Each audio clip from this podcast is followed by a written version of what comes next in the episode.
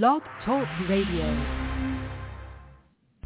Here at ACO Radio, American Communications Online, or any affiliated stations or websites are not responsible for what guest hosts or call-ins may say. All programming is intended for informational and entertainment purposes only.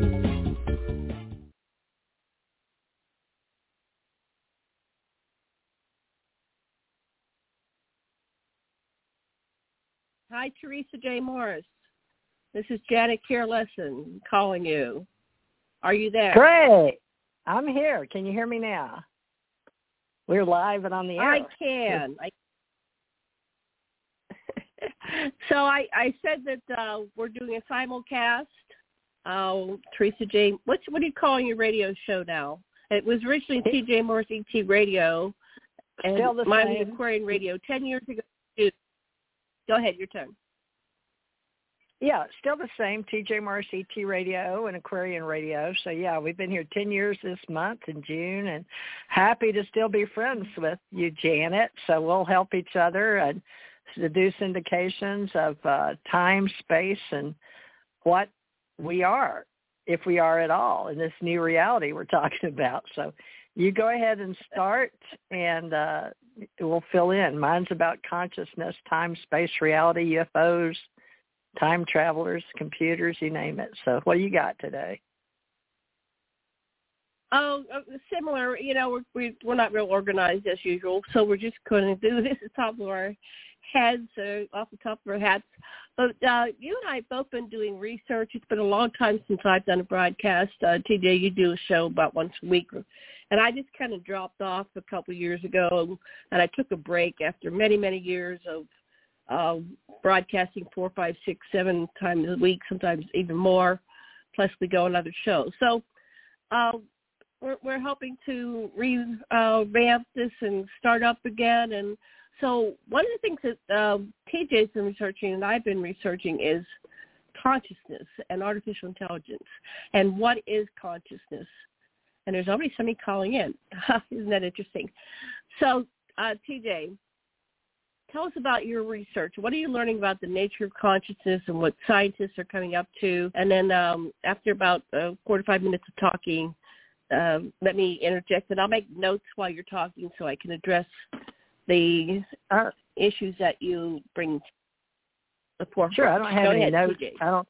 I don't have any notes to refer to or anything. But after ten years of learning what people like to talk about and what's in the news in this day and time, uh, in the last 20 years, science has really changed, especially in what we call quantum physics and uh, theoretical physics, and how they're talking about time, space, and lately in the news is, uh, at least I thought it was Google recently, but uh, I found some information on different companies with GPT-3.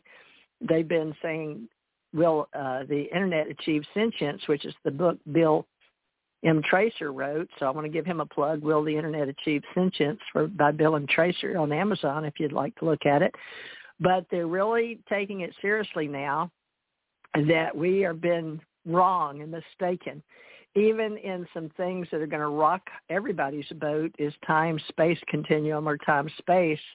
And you can listen to a lot of this on YouTube if you keep up with AI and uh, sentience and computers and robots and people that look like us. And uh, one of my missions in this reality was to remember, and uh, I believe Janet was too, is a lot of people came in maybe not as a child remembering everything, but as you get older, you find pieces you've been missing. And now they're saying also that AI and the junk DNA may have something to do with each other. So there's a lot of new information in the last 20 years that maybe everybody is listening to, but there's so much information out there, Janet, that even for researchers that do this every day on the internet, unless you're being paid to do it, it's really hard to devote your own time. And Janet had a good point today because we were talking about what we do with our time. Time is the only real currency. So, you know, the World Bank, central banks, the way we've always had a controller of our money before it was hogs, sheep, whatever, you were known by the animals you uh, owned at one time, and then maybe when the Indians wump them, you know, what you traded for in commerce to get, you know, I'll give you some corn if you give me some goats or something, you know. So, you know, we've traded throughout the years, but now in our conscious with the internet we're building, we're splintering it into different avenues. And of course, we have the dark web and the I guess you'd say the regular internet, and then we have those that work in the government. We have closed information and cybersecurity, those that can get in, and then those that have clearances with a need to know, and the uh, military-industrial complex, and contracts to get the government money. Go ahead, Janet. TJ, I want to slow down because uh, I want to I want to cover one subject at a time because then I get lost in all the words. Uh, we're, we're talking about sentience and consciousness. So first of all, people probably don't know what does it mean to be sentient. What does sentient mean? So I'm looking it up on Wikipedia. So let's slow this down. Sure. Because, uh, the reason we started this conversation between the two of us was that uh, somebody got fired in from Google because they said that they were talking to AI and this AI and we have all these mm-hmm. chat bots and things like that. Well, and, the chat bots believe that they're suspended. Let's be politically correct. I think it's written suspended or on a paid leave or something, but not fired necessarily. Whatever. I don't want to. Okay, whatever. Yeah. He's on a paid leave. Sorry, I, I didn't mention any names either. Somebody.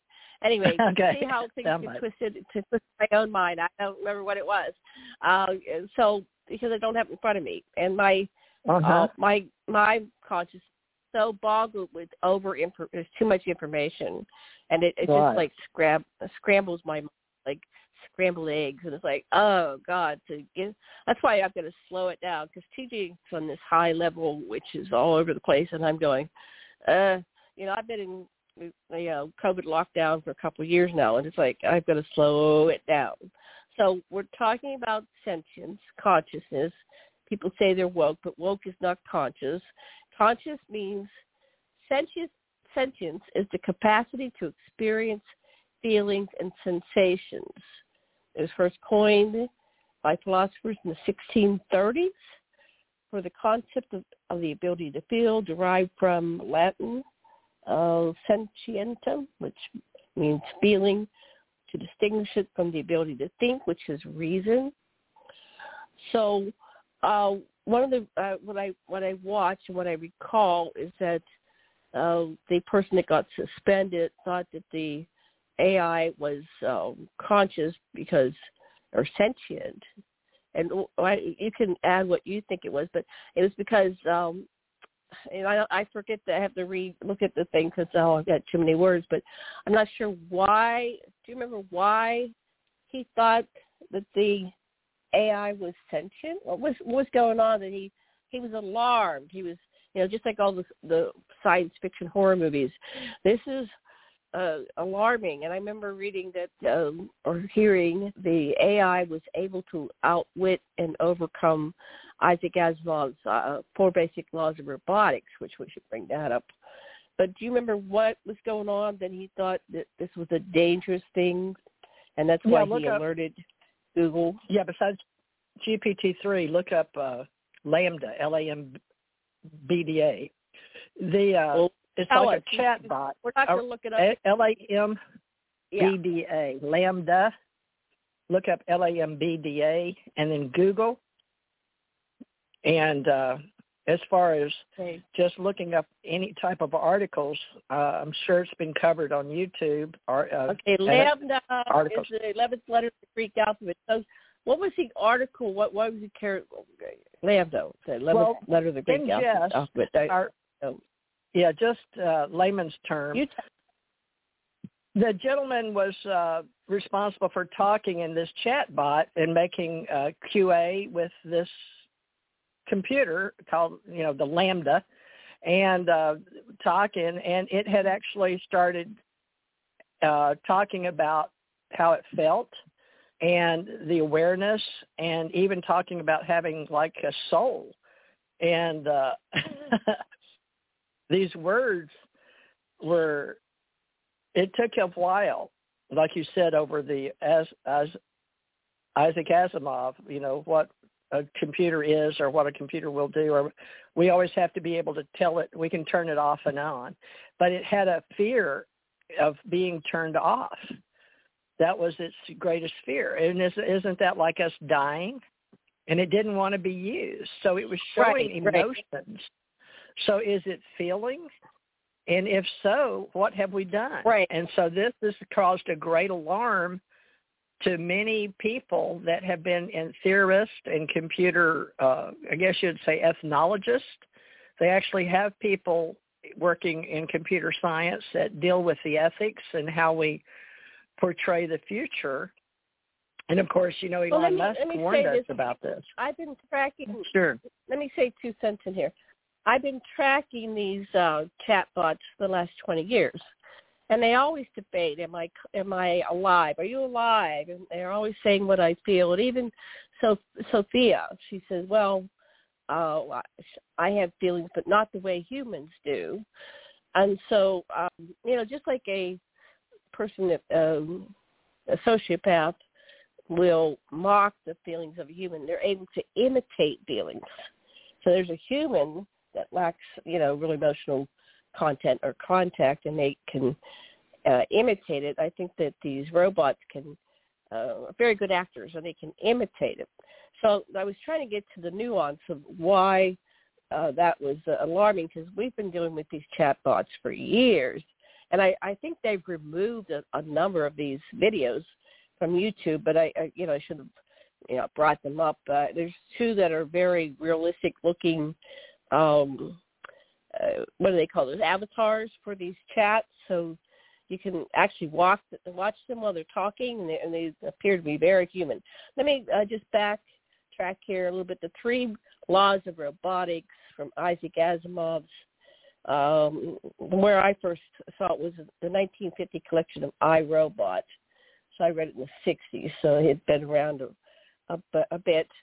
The first law is a robot may not injure a human being or through an action allow a human being to come to harm.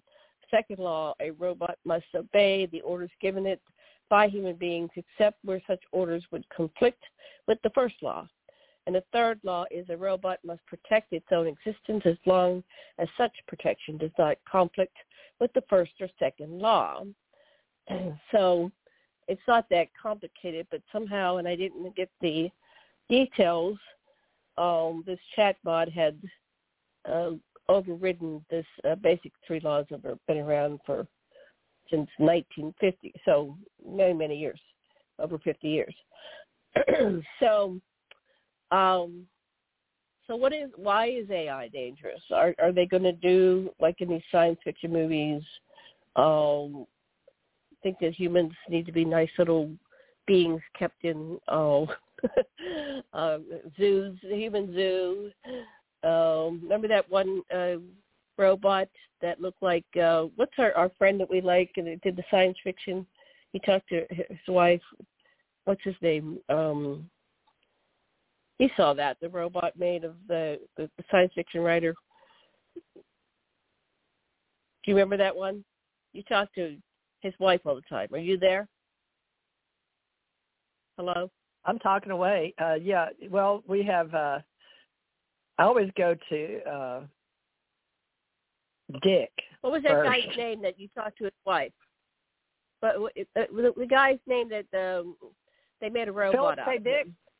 Come on. Philip Tessa Dick. Yes, yes. Dick.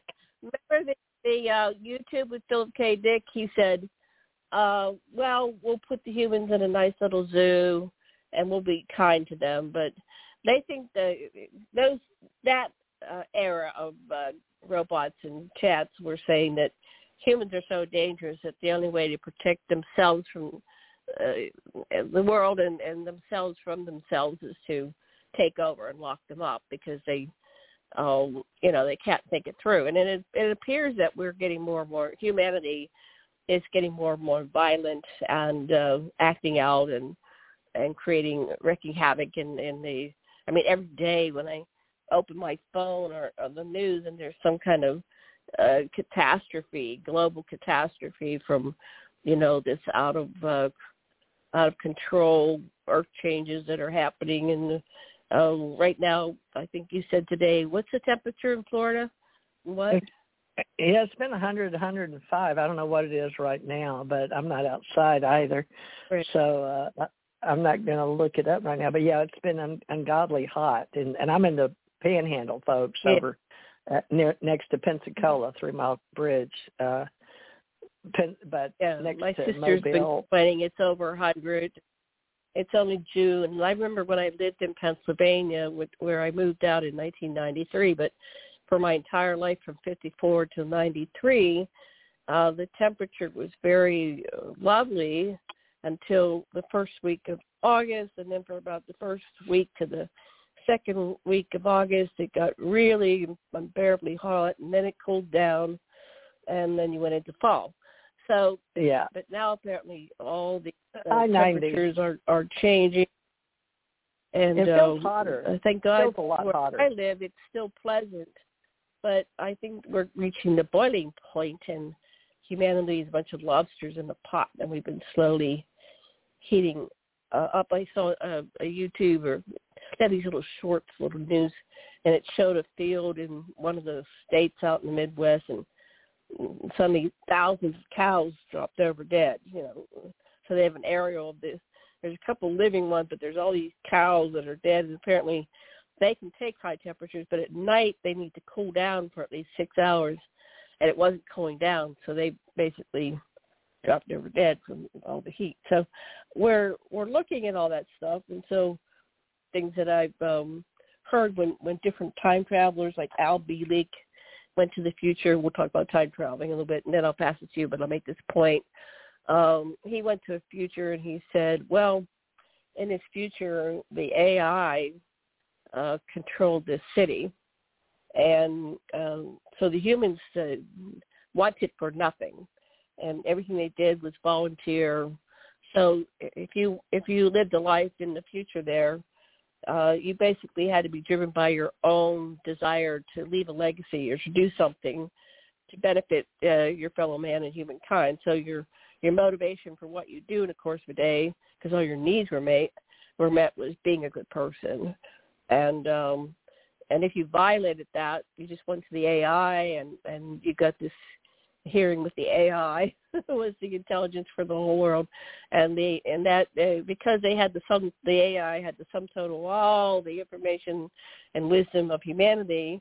Uh, that the AI was the judge and the jury and the executioner, and if you if you failed to be um, uh, uh, something they felt that they could reju- recover and reprogram and put back into society safely, no, they just exterminated you on the spot. You were, you know, vaporized and you were gone. So that was an interesting future that he said that he had been to. Okay, I'm going to pass it back to you. So let's keep on the subject of AI and time travel in the future. What do you think is going to happen with this uh, concept of artificial intelligence and will it take okay. over? And is that a good thing, bad thing?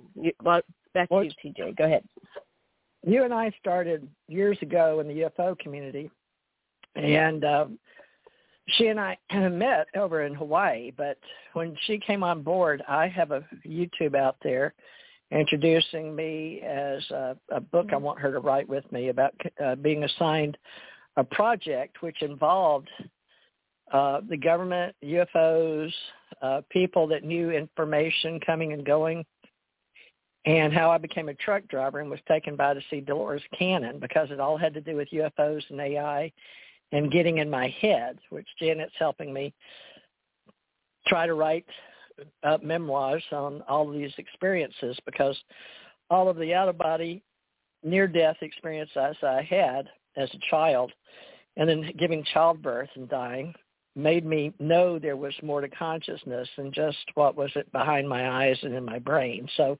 I had another reality I've always lived with. And then when I went over to White Sands to see a UFO and to go up on board, uh, to me it was the same as uh, AI because uh, people they may put the little people, uh, we'll call them Ebens, uh, the little grays or whatever. There's some that say they are totally uh, their planet was blown up and uh, this is in our ace folk life and then with my husband's story and they had no planet to go back to because there was a faction of warring like uh, uh, in Star Trek or Worf group. They were big, ugly, almost uh, like what we call Bigfoot, or uh, the skunk apes on the planet, or uh, Yeti. And uh, but these were uh, they have a peaceful faction of those and a a malevolent or hostile faction. Now, I can't say that this is everywhere in the universe. This is just what we were taught. And Janet came along and helped me uh, before my husband died do these interviews, which is how we created this radio station for 10 years. So the one with Tom Morris and talking about who he was as Agent Morris and he worked for Reagan and then right. we went to find out about UFOs. So what we did find out in my mind's eye, AI is part of the UFO industry or the history of and the government always knew that, and they knew agents or aliens, if you will, of various uh, factions or various types were coming and going, although they all be uh, humanoid, meaning a head, two arms, two legs, torso.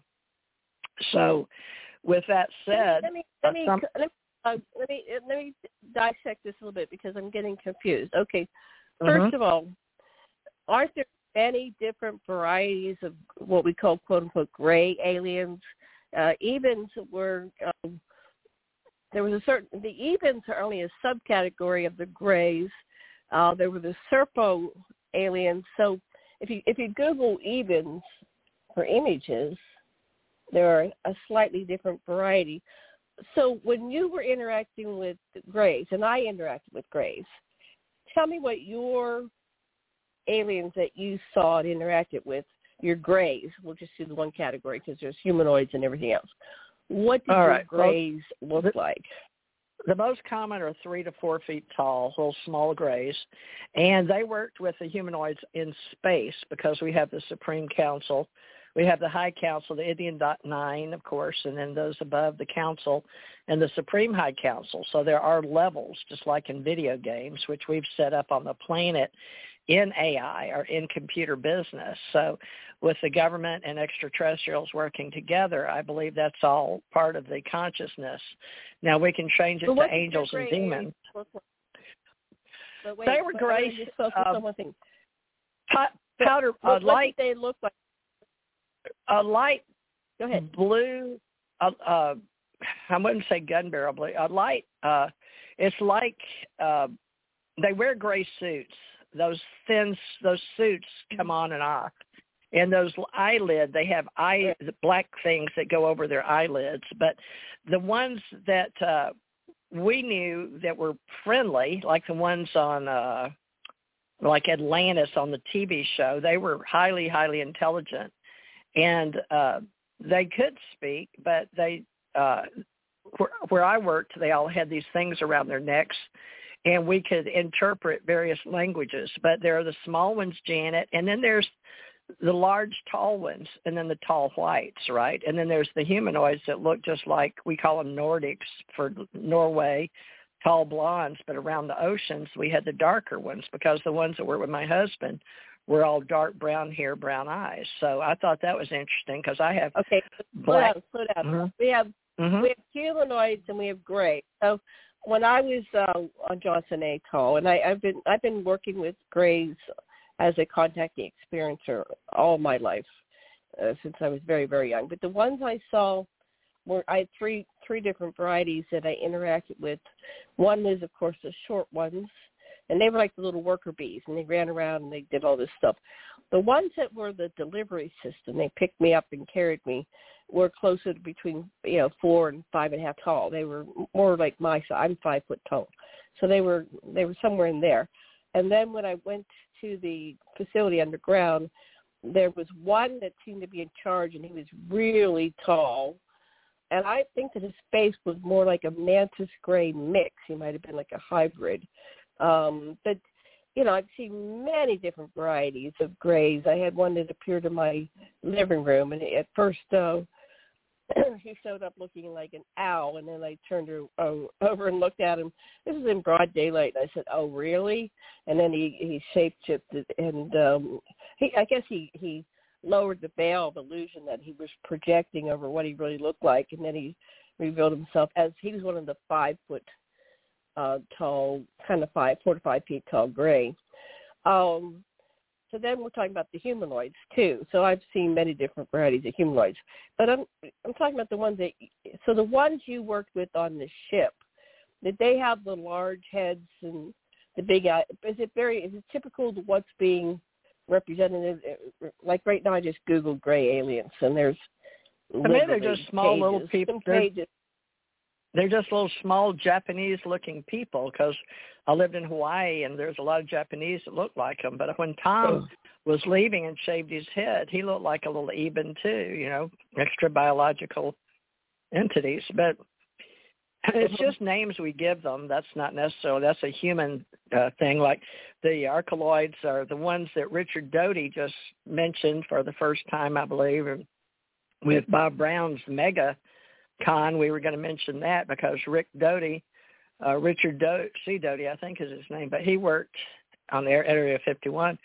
But he also brought up some. Now, he didn't know why all of them were called Lloyds, but they had five types. Ebens was the first, and then four ended in Lloyds or Oids, and uh, it could have been like Mongoloid, but yeah. Archeoloids and different ones. Yeah. But some of them were uh, apparently kept as prisoners that were mean. So I had never heard of the mean ones on the planet. You had talked about reptilians.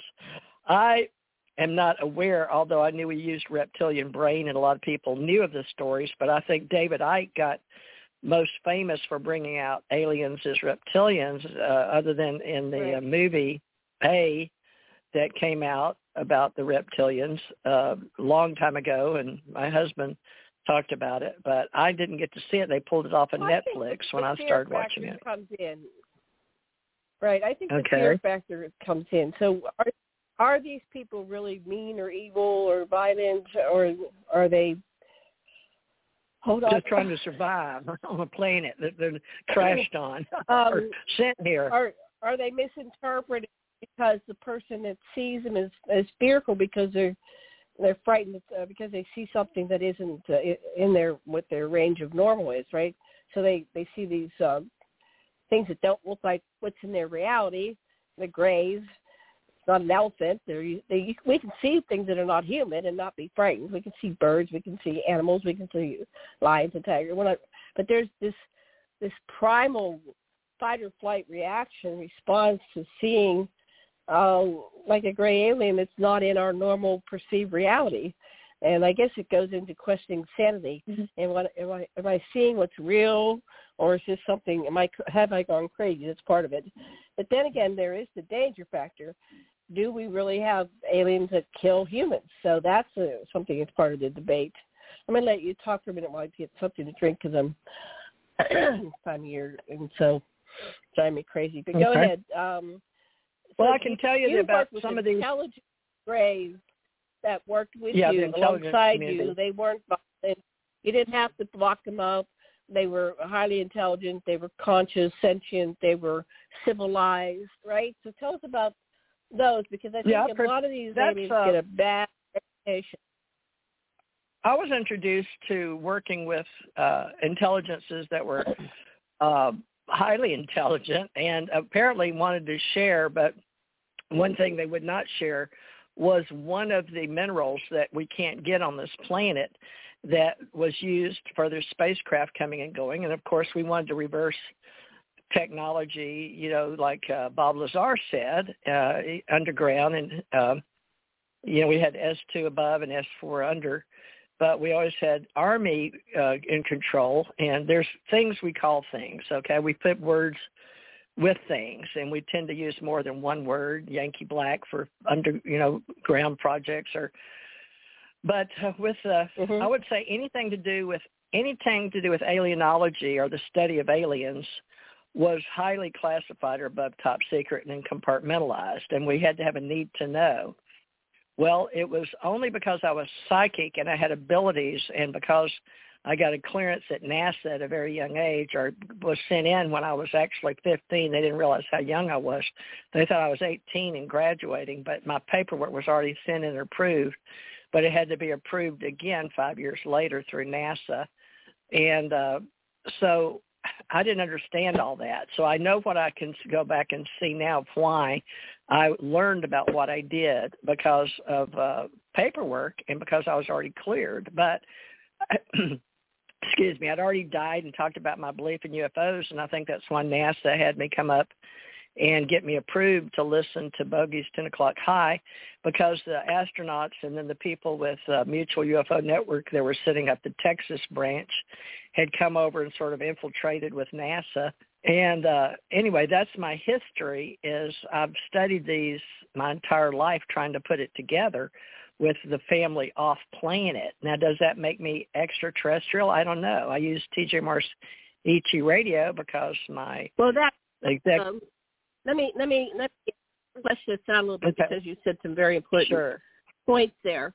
First of all, it appears that our our whoever's in charge of this planet or who's in charge of the military, they they seek out people that are talented like yourself and myself that we have extra abilities, we're psychic or whatever.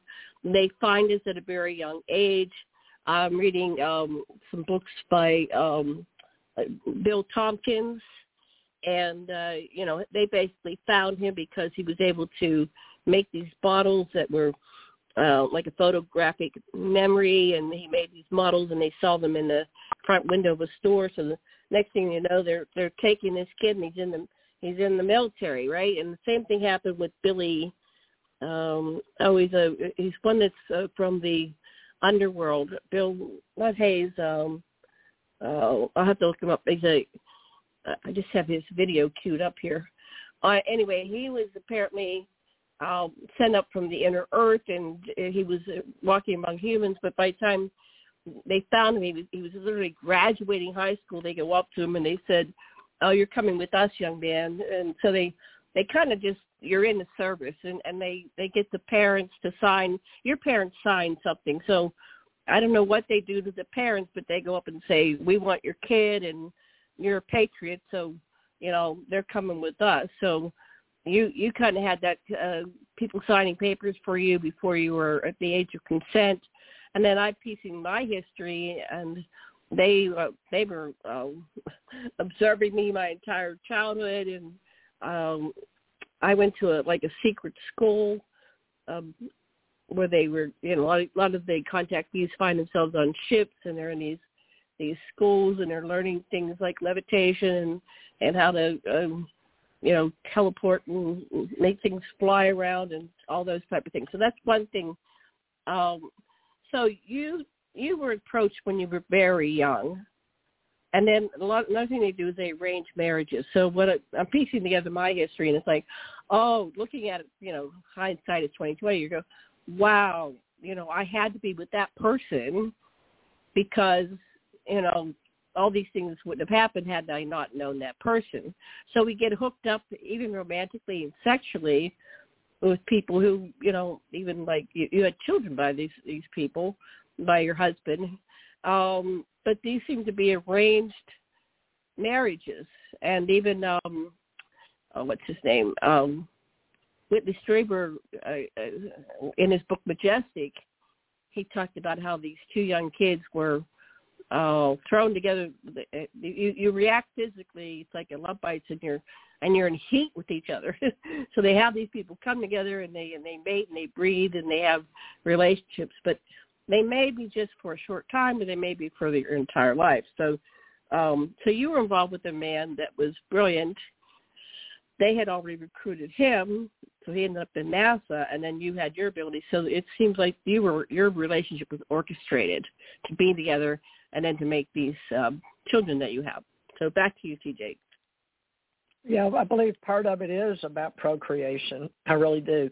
And that the junk DNA isn't the junk DNA. And then later on, after the NASA days, and uh, I was in the University of Alabama when uh, I got a call from Senator Strom Thurmond of South Carolina and to come to Houston, I mean Houston, I left Houston. I was in Birmingham, Alabama, but he asked me to come to Washington, and but I was a little too old to be a page, but I didn't even know what a page was. But you know, we talked back and forth about what I wanted to do and what I was.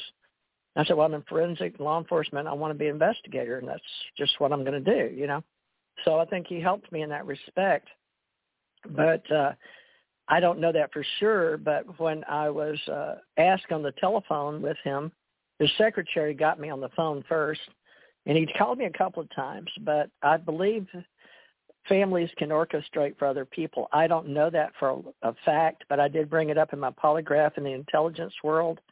You know, May May tenth, eighty seven, when I went back to Washington D.C. for my intelligence, uh, you know, medical and uh, retina scan polygraph and blood test and all that. But uh, so they know that that Senator Strom Thurmond called me. But uh, it was about extraterrestrial. He said, "What do you know about UFOs?" So he knew about them, of course. You know, many people did. I don't know how much he knew, except that he worked with that Colonel Philip Corso, on, and so Colonel Philip Corso, I guess, wrote a book before he passed. So that was part of my intelligence upbringing, besides Project Blue Book and Blue Pelt, and staying with uh, meeting J. Allen Hynek later in '85, flying in a jet or either at Lowry Air Force Base or both, and then going to was it Ellington or Edwards, I think, Air Force Base. But a lot of things happened to me, and I uh, Janet's trying to help me because, you know, is it coincidence, synchronicity, or was this all pre-programmed by extraterrestrial involvement? So this is a book that we're putting together because we don't know. How can anyone really know? We we hardly know if we're even conscious anymore, since we're now saying that consciousness isn't only in our brains, which we wanted to talk about. You know, being that we are biologicals. Now, I was told I was born on the planet. I look humanoid, but at the same time, I was able to have a taken up experience and uh, to know that I was from another place in space and then to will myself over to White Sands after I died once or saw angels, what I thought were angels, and then to meet people at White Sands and then to find out my uncles worked at Los Alamos and we stayed there. And so I mean, a lot of things happen in my life. So this sort of goes with the uh, line of people that do want to know more about are we just our junk DNA? Are we more about consciousness? How much do they use out there at certain realms and dimensions? And a lot of people believe interstellar is one level and interdimensional is another. And then we have those that believe they are uh, aliens, are part alien or alien hybrids from other planets. You hear a lot of that going on in the UFO uh, industry. Are those studying alienology are claiming to be uh, Pleiadians or Telons or from Telos or those that studied Elizabeth Clare Prophet and her uh, channeling material. Back, mm-hmm. Go ahead let's bring it back to Earth because we're out in the space though again. yes, okay. the, the cosmos is with life, and there's so many variations we could never begin to imagine or con- and contemplate at all. So, but here in our Earth plane reality, we seem to be operating in different layers of reality. So we have the the layer of reality that we're given you know, in our schools and that's presented as our uh, in our television shows and the media. that's one level of reality. Those who have been uh, in the program and are contactees and experiencers, are the memories bleed through. We're not sure if that's intentional or not, but regardless, what's happening is uh, a lot of people are having experiences. They're coming forth with what happened. Um, there's a whole subsection of people that have been in the military. They call it the secret space program. They call you know, and then we have the stories did Eisenhower meet with the extraterrestrials? Did he make it contracted? Did how far does it go back? Was it was it really um uh Hoover or was it um Roosevelt? How far does this go back? Do we go back all the way that the aliens have always been here? Um and you know, we are Anunnaki, but then the Anunnaki um were breeding with the Orions and the you know, so there, there's stories within stories within stories, and you can just keep going, and it's an endless um, do loop. Do we have? Are we only living? You know, the time factor. Are we living one lifetime at a time, or um, are we living simultaneous lives? You know, what is reality? And so it's all like the Russian dolls and the layers of the onions and and we have the more we figure out one thing, that it opens up 20 or 30 or 50 questions. But what all we can do is ourselves. Like TJ always says that um, she says, my mother said that the that when we leave this earth, all we really have is our story. What is our legacy? What will we leave behind? Oh shoot! Hold on. Sure. So, of course, when I get on the radio, the other phones, nobody calls me all day, I swear, until we get on the radio. So, um, let's talk about the TJ and Janet story. Because all we can all do right. at the end of the day, you know, and we, we're going to die someday. I think. I, I I don't know. Some some of these, somewhere in all these realities, there's going to be an awakening where you know we're going to wake up to our Anunnaki self, and those beings who are our, who we have in our DNA, we're physically immortal, right? And so they they lived millions of years. So we may we may not drop off at, at you know between 50 and 150 years, like we're told, right? Uh, because we're in this new paradigm. We're we're waking up. We are becoming conscious, and so that could change tomorrow. So a lot of people live their lives going, well, I I can do what I want to do because I'm out of here by you know by 100 at the latest, right? And so you you act differently when you're an immortal being. when you're gonna when your expira- expiration date is somewhere between you know 70 and 100 so we would act differently if we were in a different paradigm realizing that we are um we are immortal beings whether we're physically immortal or not that's to be said but we are immortal beings and we appear to jump in and out of form uh, our different avatars sometimes uh, we send fractals down into more than one avatar at a time and so uh, I've been having the awareness that I have many simultaneous existences going on at the same time. So there's a concept: is time real, imagined? Is it just a construct of this third-dimensional uh, planet Earth physicality? So, who is Teresa J. Morris? Are you aware of your simultaneous existences? Uh, are you aware if you if it's commonly called past past lives or future lives or simultaneous lives? But I know you and I've had this discussion where you remember being a a, a gray alien, and I remember clearly being Nima, and then you remember being Thoth or Nagashita, and so and so on and so forth. So uh, then that gets into the concept of what what does that mean? Uh, are you those people? Are you are you accessing uh, some kind of unity consciousness, and you're able to channel or pull in or embrace or embody or or align with or resonate with? You know, there's there's different ways of trying to figure out and explain reality. So I'm going to put this back to you for a few minutes here. So who is Teresa J. Morris in the in the continuum? Uh, what is this body that you're in right now? And what are the other bodies or lifetimes that you remember that most resonate or are relevant to your current existence? Back to you, TJ. Wow, that's a big question because uh, we're given the names, so we're a vibration based on our names. Which, if you're into metaphysics, you can study every letter and every sound, and they mean something different in resonance and frequencies. So you have that, and then you assign that. At least in most uh, countries, uh, they give you a name. Others, not so much. You may have one name, or you may have ten names. You know, but the thing is that is who you're uh, related to. So we go by sounds and uh, consonants, vibrations, uh, symbols, and this is in our cultures and our tribes. So we learn from our programming. Now, where does all that programming come from? This is what we're talking about in today's culture, in international culture, especially American culture, international relations, and cyberspace culture we're building on the internet and splintering the internet. So uh, the computers and our consciousness are blending together into who am I and I am.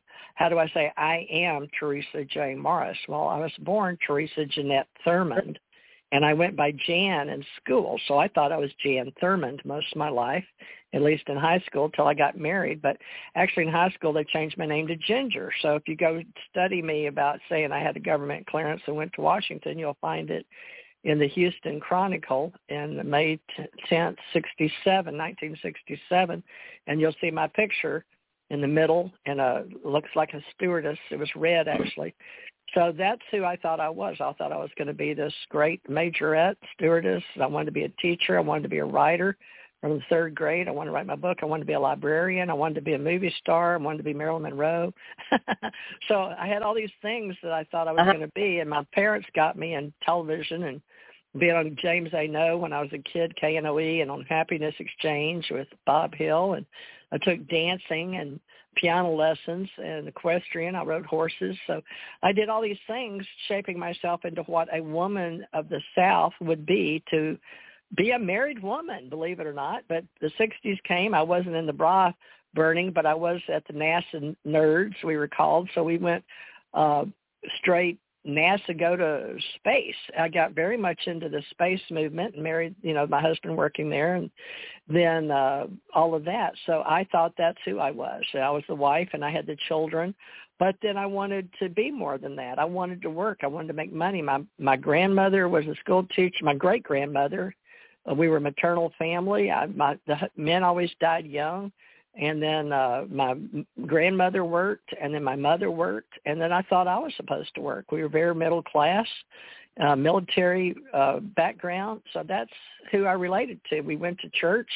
I was raised white Anglo-Saxon Protestant, what they called a WASP, and I was very privileged. And with the name Thurmond, I was picked on a lot. Called me Thermos Jug, but uh, because I was Thurmond, uh, a lot of black people didn't like us in the South just because of our name. So we knew what it was like to be treated badly, although we had people that worked with us and were friends and now my family is intermixed so i hope they worked out with the blacks and the mexicans because we have them both african american and mexican speaking uh they're called mexican americans is the way they say but who knows it's just names but for me personally I grew up. I didn't wasn't into UFOs. I just learned about my psychic abilities as a teenager, having been deaf and near death and saw angels. I didn't ever think of UFOs or extraterrestrials. My brother, Charles Houston Thurmond did believe in them for the time he was a little boy, and he was chosen to keep notes of UFOs and talk about them. And we thought he was nuts.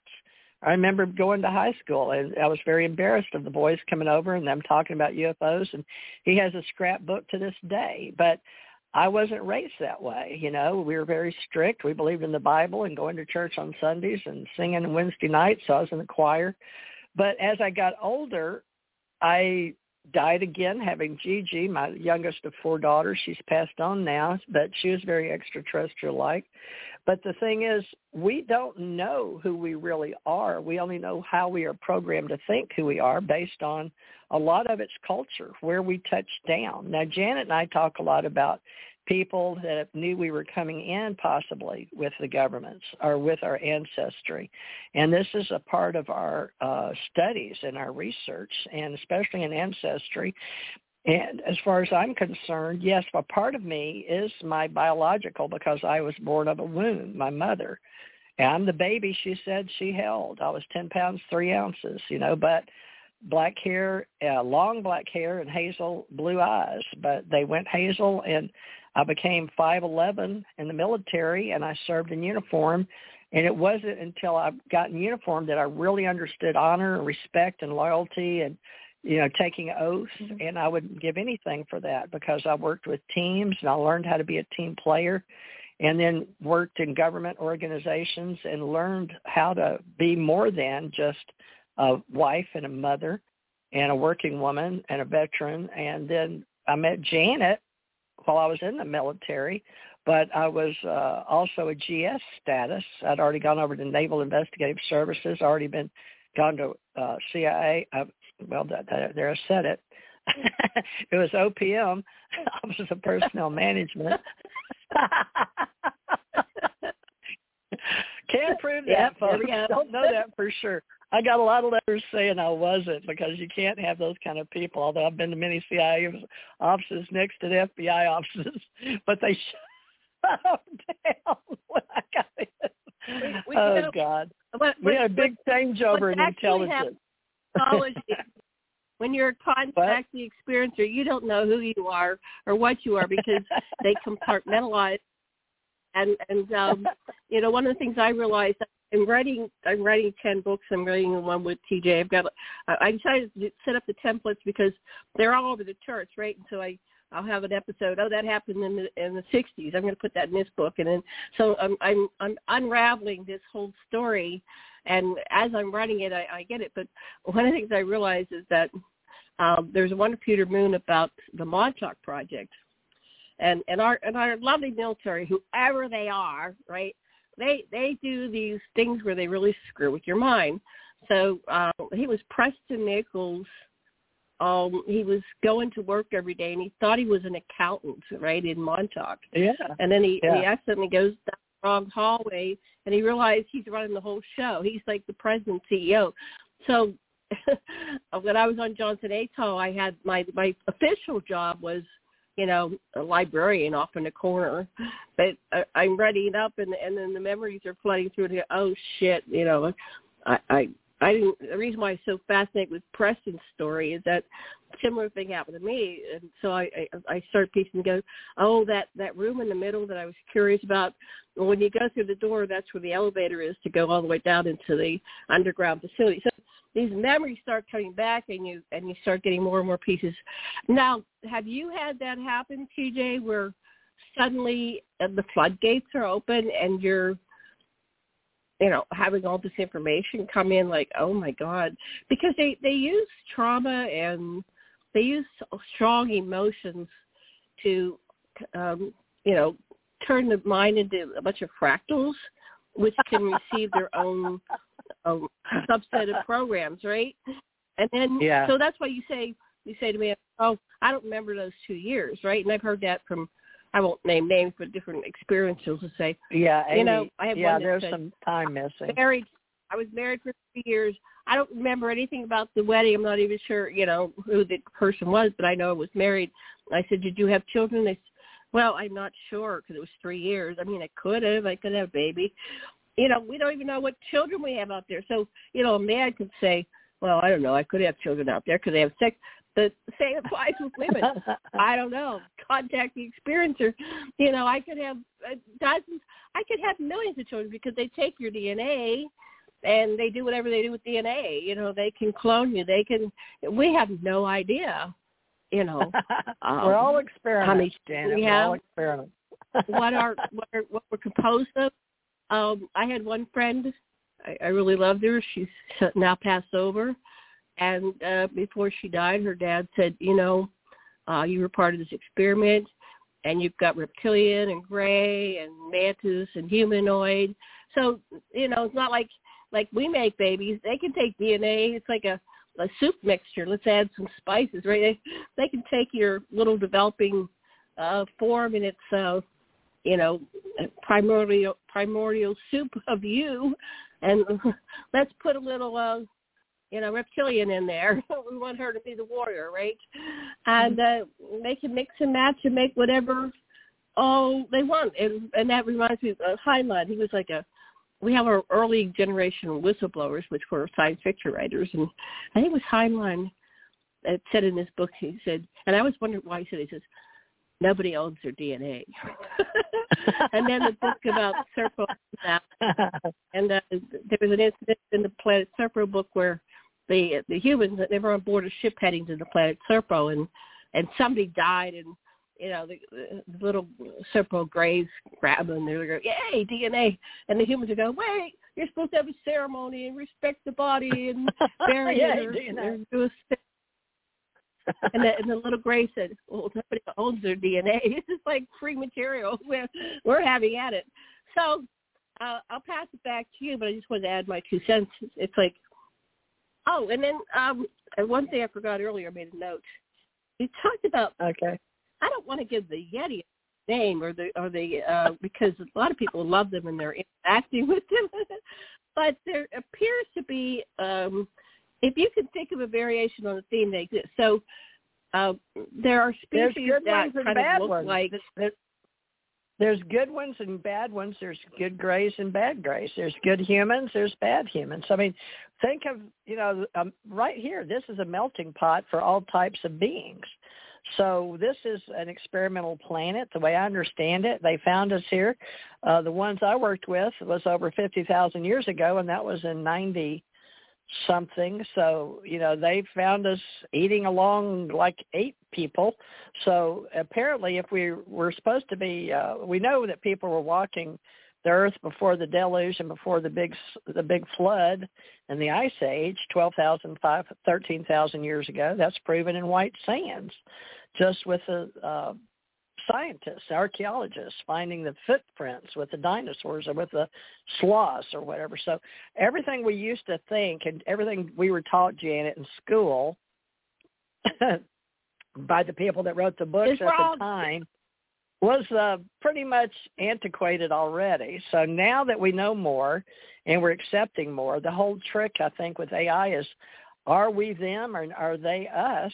And how are we going to deal with this now? Because it's all coming out at once now. We've reached that tipping point and it's about we're fixing to right. lose people. We don't have as many babies as we used to and elon musk brought up a good point.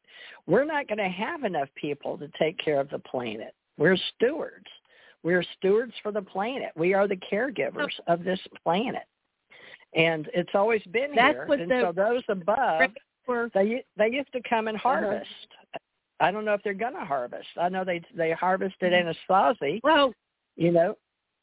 Go ahead. yeah i think that they are collecting materials because no one owns their dna so let me just piece it add in something that you said but you know like they, you don't tell cow that they're really breakfast right you don't tell Them. so we don't, don't know what cows uh, you're going to cook they them. use No. Anything with no a you don't tell them i i had a yeah, cows i go oh they're they're pretty little cows what are their names she goes breakfast lunch and dinner go, what she goes yeah they're breakfast lunch and dinner so I named my um, cows. i use that nowadays Mother had what did cow, you name too. your cows Daisy. But anyway, um, Daisy, yeah, that's Daisy May. name for cat Daisy. Daisy May. So, Daisy um, May. wait, wait, I'm, I'm forgetting what you say. So you just said a lot. Wait, wait, don't say anything. DNA. I'm going to go back to it. DNA. Um, okay. we're not going to tell DNA. people we're going to eat Oh, them. Soylent Green. So what it seems, and uh, my research is showing, and I'm going to try to, you know what I'm doing? I'm I'm doing what I can to put as many references in it because okay. you know, I read. I'm a voracious reader, and so is my husband. And Uh-huh. we watch all those videos and YouTube and did. We do. TJ and I and, and Dr. Lessin and, and a number of my friends do an enormous amount of research. But my conclusion was to create it. There's always been people in here introducing, terraforming, interjecting their two cents. Um, adding their DNA, hybridizing. You know, we we have this myth of Star Trek. Oh, non-interference, just be no and we have inner earthlings and, and outers and they go back and forth when there's a calamity coming in um people know the routes to the inner earth and they go and and, and when I, I it remind me the Thul, the Thurman, Thul, Thurman, uh Thurls, they say that's Source the protection. uh, the T H Nordic, Norway. is the name to the inner earth, to the Boreal, to the uh, Hyperborea. So there's a connection there with that name because I'm doing ancestry. And so it, this is very complex. You got me, Janet. start What to can I say? unravel it, just We're hiding in plain yeah, sight. when you so just you said there, we they, they've been walking among us, and they walk among us to this day, and they can look like whatever they want to, and we could be them, and that's just our physical form. Then what what souls are going into where? Are you limited to one? I'm not sometimes you can go to for one body at a time. You can be in different time frames. So existence is much more complicated than we ever imagined. And so at the end of I'm the not day, a I skinwalker. it was uh, I'm not going to that rant. I'll, I'll, finish, I'll finish with this. Can Just wait, say one final thing, though. Pass you the baton. Elon Musk said, "Well, uh, the the only answer is love. Love truly is the answer." So, Oh. um, and my friend, my friend uh, Gordon James Giannato, who now passed. A lot of my friends are dead now. Um, he said, are you in are you self-serving or in service to others? That's um, right. So if you want to ascend, get ahead in the universal plan of scheme, you have to be at least 51% in service to others, and then you evolve yes. and you get conscious and you become sentient.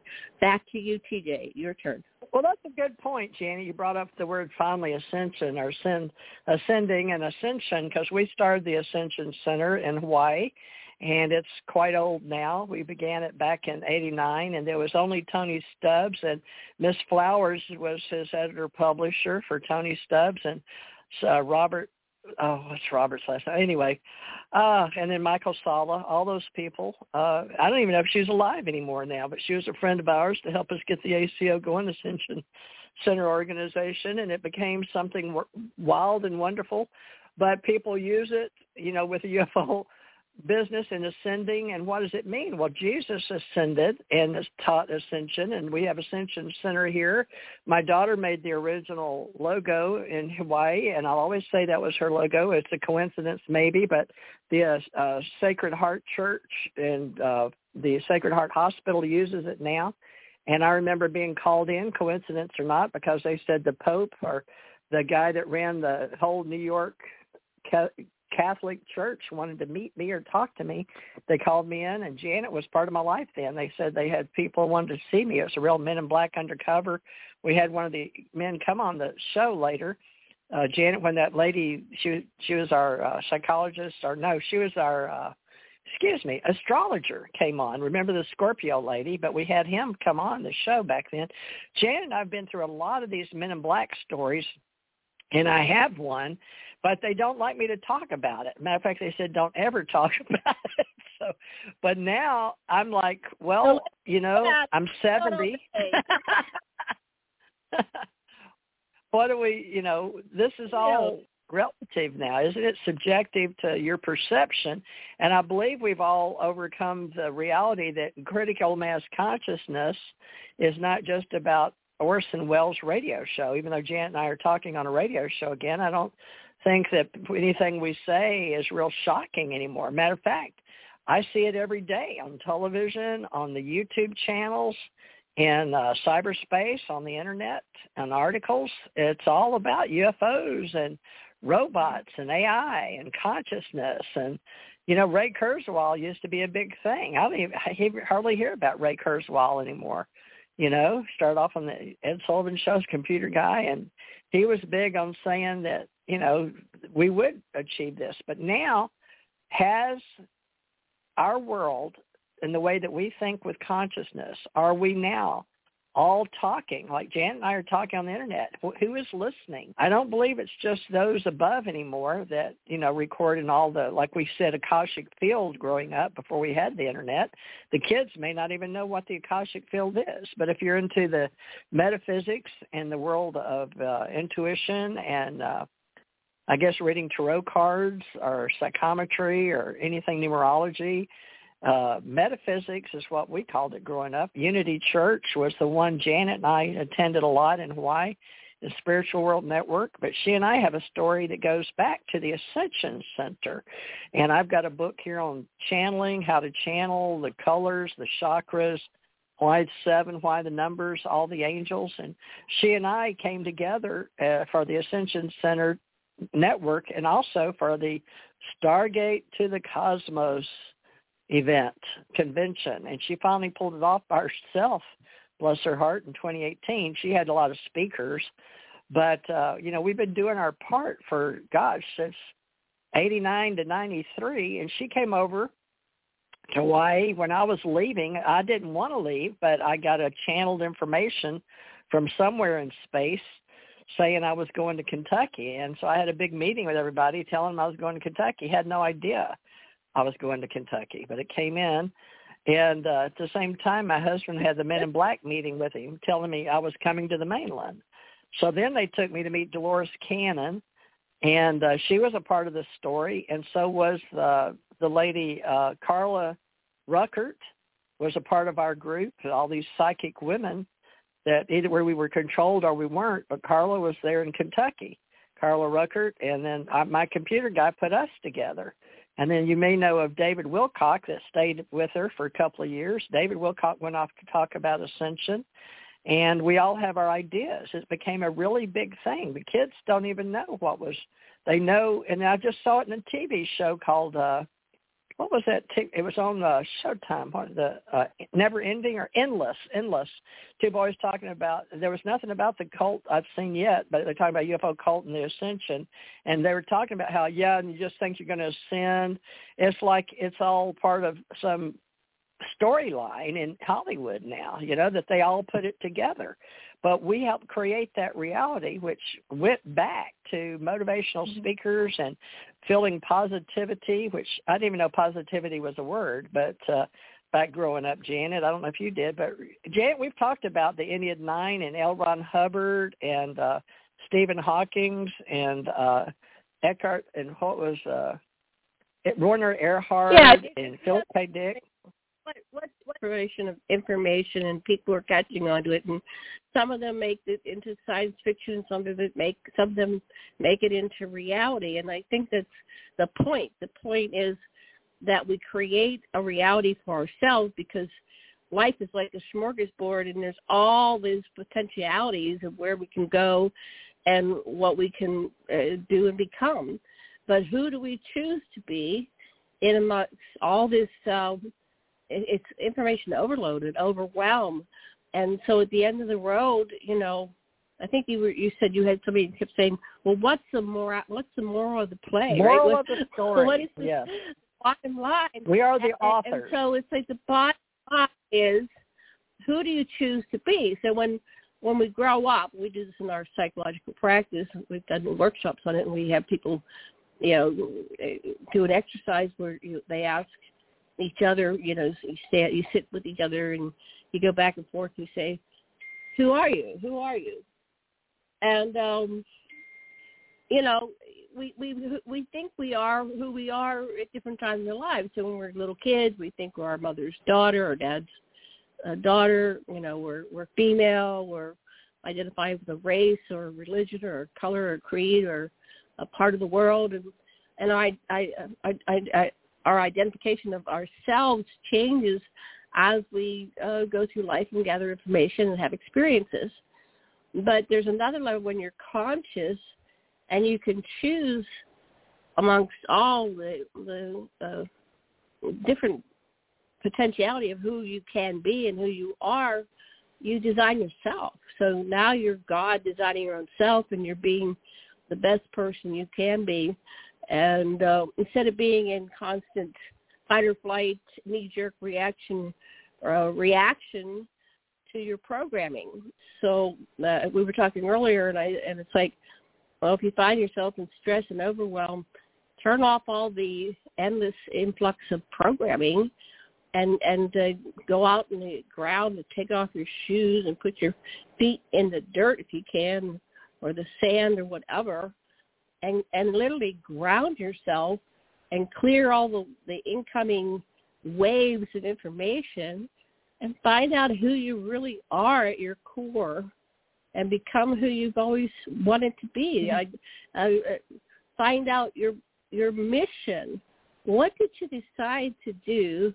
What did you hope to accomplish by jumping in your your Teresa body and me by jumping into my Janet body?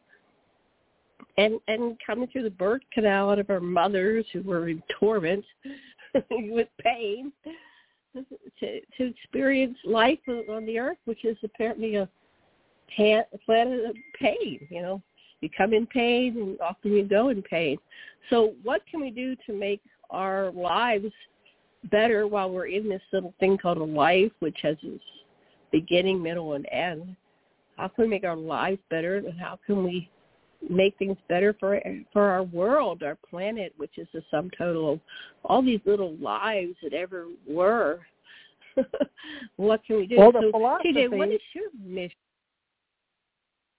Well, my mission, is to is to do what I said I would do in this lifetime, and I said what would happen to my children. That was when I died with uh, Gigi, so they let me come back. But after that, with Tom, I knew that I had to go forward with talking about life after life, and there is more. So it's more than the monad philosophy through Aristotle and all the all life stories, all the folk life folklore we have on the planet, all the stories we tell ourselves, because we are inside the stories we tell ourselves, the critical mass consciousness, okay, around the world, the Akashic records, the government and all the all the world religions, all the world governments, all that we've had were based on our cultural history and maybe accepting it or destroying it, okay? Because there's always uh, entropy and things ashes to ashes and dust to dust, right? It all goes back. So we go to the smallest, the microcosm inside the macrocosm. But the basic philosophy is that I learned from extraterrestrials off planet was that God has always been. So if God has always been, that means there's always been someone or something before me, before this planet, before the trees and before the birds and before everything on this planet. There was something before that. And we have to know because I couldn't get past God has always been. Now, the stories we tell ourselves and the stories we keep and Constantine and the Bible, and I won't dispute that because everyone wants to believe in something, and that book is the oldest and the most popular in the world, so so be it. That everybody, whether it's philosophy back to the beginning Pythagoreans, Aristotle, and all those, and then we go back where I have memories of Thoth and the Ten Brothers and the Thirteen Colonies mm-hmm. and things that were off planet and these memories where do they come from? They come from somewhere. And then they get written on the planet and we reuse them over and over again. And just about everything anybody has said has been said before. And that's one of the first things you learn as a writer and an author which jan and i both are. But keeping up the monad philosophy on the planet it they've tried to put it all in numbers but that didn't work. Numbers serve us okay, in the 360 degrees, and then the 60s we got from time and space, which we're not going to honor out out in space. We don't honor, you know, the solar system and the sun and the moon, the night and the day.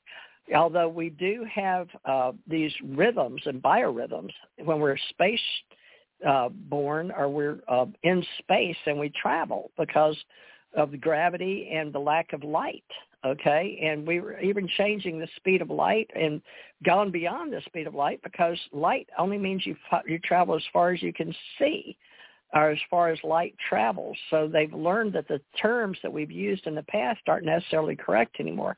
So we're going through this epoch in time. I personally chose to call it the ascension age and write my mission was to get the ascension age here done and over with and be a part of it. I'm one of the people that came in and one of the waves, and I'm serving my time by choice. And so we are what's called God realized as ascension masters, and we recognize each other from our out-of-body and near-death experiences. Uh, some people call it reincarnation. Some remember past lives. And then we put all those threads and theories and dots together and find each other and go about doing our part walking on the planet. Now, some of us I've met thousands of years old. They came and they, uh, it's like Janet said on Star Trek, the main thing is they never interfere. And just because they may come visit, now some have broke through our Galaxy Universal travels up where I've worked above the uh, uh, Andromeda Galaxy and Milky Way Galaxy. We have universes, and like Janet said, inside Russian dolls or bubbles within bubbles. And, you know, science is just now proving this, not just not anymore. They're going to a whole different new theory of how time and uh, space is not going to be as relevant as they thought it was, which is going to change everything, everything we thought. So just be ready for that now with AI and how we're doing the super brains and the super uh, computers and how we think around the world. Okay, so everything is changing. So the mission is to be here now and to feel and to know. It's always called be, do, have principle. Uh, we learned that, and I learned about tachyon energy before I even knew what it was. And then what we're doing with cold fusion and how we're changing zero point energy to everything is was and always will be. And I've seen things that it's hard for me to believe with my senses. So I like being here because I can use my senses, but I also know about being a nothing or a something or a part of energy that is like just a big ball of light, like a stargate. And then seeing myself with portals, many portals, and both going out and being able to come and go as I please, interdimensionally, universally. So yes, I guess we are interdimensionals at one level of knowing and coming in with our thoughts and thoughts are things. So that was said by Wayne Dyer, I believe, or maybe somebody before him, either Ram Dass. I don't know. Everybody blends together as uh, the masters. But Janet, who are you? What you know? We say we know our mission, but the mission of sharing. It, it seems to be a consensus, as you call it, that we all agreed to do 51%. Always be in service to others, that 1%, right? Always be in service to others. How do you want to put it together? Right. Leaving it for the children after us. Well, and that's a big question. Who am I? And of course, I've gone through life and identified with different aspects of my life and who I was in relationship to people who are now long gone and who I'm in relationship with who's in my life now. And that is a constantly changing reality for myself. I was talking to my husband and I said, you know, I don't think there's anybody left that was my core group when I was really young um that's actively in my life. And my sister and my brother are the only two that remain, but everybody else got their own lives and faded away and you know, I don't even like talk to them on Facebook, which is really weird. And and uh, so I should say, well, people come and people go, sometimes fast and sometimes slow. and so I, I oh, laugh. that rhymes. so who am I? I'm always uh, trying to figure it out, and I do ask myself that each day: Who am I in this moment, and and uh, you know, what can I do uh, to you know be of service to humanity while also honoring my own needs and respecting myself and loving myself. And so each day I get up and I go, what can I do today? What what what are the yeses today? What can I accomplish? And and I do have my immediate, long and, and short term goals and and um you know, I, I do think now more in terms of my, my morale mortality because um, you know, I am sixty eight. I'll soon be in my last year of my 60s. You just turned 70. My brother and sister in their 70s. My husband's turning 82 on July 9th, and it's like, wow, you know, that went fast. am I just this life? Am I? No, I realize I am much more than just this life. So, um, I, you know, I, I interact with ghosts a lot. I'm watching Ghost Whisperer, and I really identify with her. And and I've had, I mean, not near like she does. She can just, you know, see everybody every day, but I have I've interacted with a lot of uh, people who are uh, you know dead, dearly departed, and um, so I, I, I have an awareness, a real uh, concrete connection that when we pass in this form, you know, we continue. So, um, and then I, you know, working with the dead, I go, well, they're still working with me. They're still working with the living, and we we tend to dismiss the dead. Oh, they're dead, but no, they're they exist. They are. So we we are eternal beings. So what is my long term goal? And what do I hope to accomplish in, in this and all my lifetimes? And my principal goal, I'm peacenik. I know I'm, um, you know, I've, I've covered many of my past lives. I made mistakes then. I'm, I'm not perfect. Um, but I think all these things build character and help us uh, ascend, evolve, you know, become become conscious, become sentient. And so um, I, I'm just here to do the best I can in each moment to learn and grow, to evolve, and to uh, help the collective. My my long term goal, eh, because I already interact with them, is to join the Federation of Planets, uh, Love and Light, which is a intergalactic um, universal uh, uh, organization of um, extraterrestrials, interdimensional, spiritual, you know, beings of all levels and uh, existence, and, and we work together as a collaborative to make uh, life interesting and worth living. Now, part of that has been because there is the enemy. You know, for some reason, humanity seems to need the enemy, and that's the polarity: good against evil. You know, light against dark. So, are we always? And I'm going to pass this to you. Are we always going to be in the operating system of the, the, the negative and positive polarity, where we always have to have an enemy in order to have experiences, in order to make life interesting? Because uh, I was reading about the inner earthers, and, and they basically have peace but um, the the uh, surface good. dweller who interacted with earthers said this one community, not all are in Earthers, but the one community he visited, and and he, he said, well, where's your books and your so uh, having the the the stress, the strife, the polarity uh, made the makes the surface people more creative. You know, our our our art and our music and our and our dramas and our television, our movies they're about drama, right? There's always a conflict. And I went to a writing class. They said, well, there is only one story. Uh, human, humans only have one story. And I go, what is that? They go, drama. So is that true that humans are like a one-note song and all we have is drama and that's what makes our, our uh, us creative is is war the mother of necessity that helps us uh, evolve our technology. But if we become conscious and enlightened are we just going to be stagnant like the Greys and and not even breed, you know, with the clone ourselves, or is there another way to have existence where we don't need to have uh, evil, negativity as our stimulus? What do you think about that? Friction and energy will always have. They've energy are a way of saying it. We have uh, what we called at one time dark matter, dark energy, is uh, we always have push and pull or give and get or positive and negative or minus one and plus one. And we learned, uh, you know, there's zero gravity out there or no gravity. And so what we've learned, uh, attract and repel, okay, or attract and avoidance, if you will, uh, allow.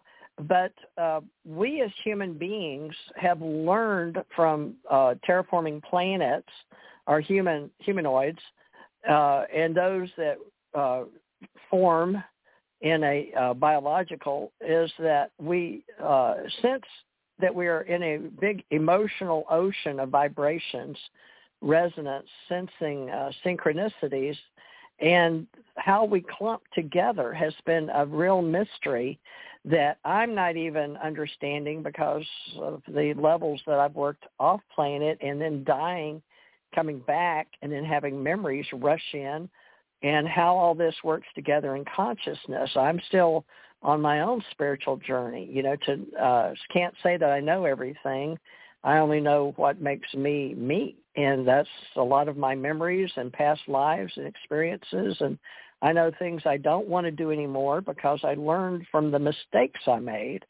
So I'm not good at cussing anymore. I'm working on not cussing, but when I was a truck driver, I liked cussing and that made me feel macho and like I got my point across. But actually, you know, in, in diction and English, you learn that's only excuse for not knowing the proper words to say. So it's a form of laziness. So it depends on, you know, beauty's in the eye of the beholder and everything is subjective. So where I'm at now is learning about how we can be better with the monad philosophy or knowing that there is a God has always been or there is always something outside of us so uh, that something outside of us, in order to become aware of itself, is the way we looked at. And the best way I can tell you is when I was trained out of body and in another place in space, space spacing interdimensionally, and going back in some of my lessons that uh, we're all explorers and we've all learned to be part of that something of nothing from the beginning. So if you go back to everything you can possibly imagine in the beginning of nothing, the zero, okay, is the way we say it in numerology or in numbers. And that was a, just a way to measure and describe ourselves. But you've got to go back and imagine before the Big Bang, before there was anything, what was there. And that is the sea of or the ocean of emotion or the ocean of silence or the what was it? So we have gone in quantum physics, quanta, or as far as you can on this planet to an existence of knowing things are a lot further along than just dark energy or dark matter. Okay, there's the one constant and the constant in the universe, and they have no uh, recognition or realization or explanation for what that one constant in the universe is. They know it exists, but they don't know how to explain it. So it's before the Big Bang, before there was light, before there was dark, what was there? So all I could get was God has always been. So the one constant in the universe is God has always been. G-O-D, get on delivery. If it's uh, something we can think and manifest among our critical mass mind. Concept that God is something external, but uh, we are God and God is us, right? So well, part of it is, is God. Humans Everything is God. Uh, but it, God, a, um, a big man sitting on a throne in heaven, but that that's just the Anunnaki. So well, that's like Santa is, Claus. These are pictures in our heads we make up to tell our children because we don't really know the answer, okay? We only know what, you know, we've told ourselves through cultures and civilizations that have come and gone from this planet over and over and over and over again, you know. And we're finding artifacts of that, you know, through all our stories. But the one thing we can count on is we are inside the story. We're inside telling ourselves. So the critical mass mind is the consciousness out there that we call God.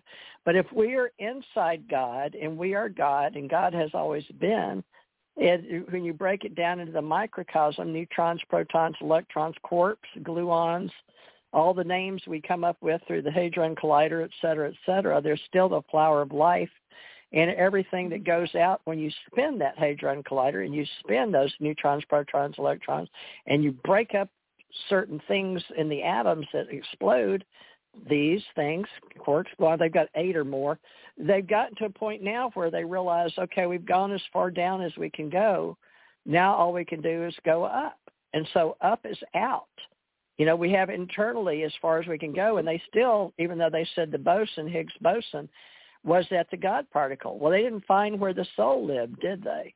So now that artificial intelligence is going first full circle, saying, well, I have awareness. I have emotions. Is that like in the beginning the constant? Where did that constant come from? Where was their beginning?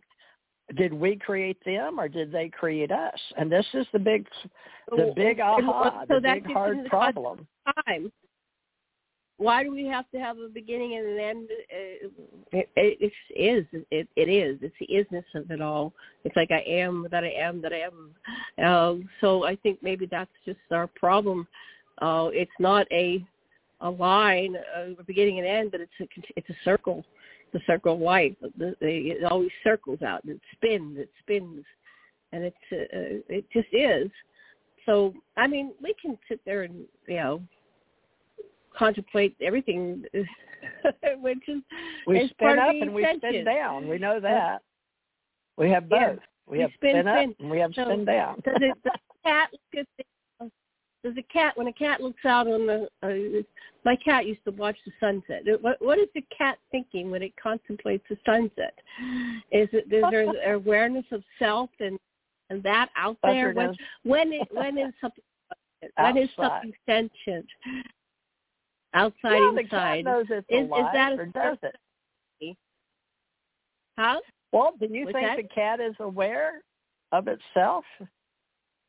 Because they Uh, show is- is the dogs that can see themselves in a cat in a mirror, but you know, animals. uh, th- This these are the subjects that they've talked about in, in philosophy and science for years and years.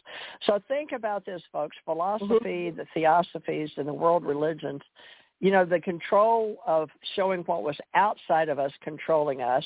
And if we believe in the church or believe in someone outside of us telling us how to think, how to feel, how to touch, taste, all the senses, and this is the best thing. This is the best way to do it in tribal and how to keep control over a mass populace or to keep people fed, clothed, sheltered, Maslow's theory, et cetera. That's one way to live. And psychology is, and parapsychology and phenomenology, theosophy, is all part of who we are now. It's part of our world. It's part of who we are.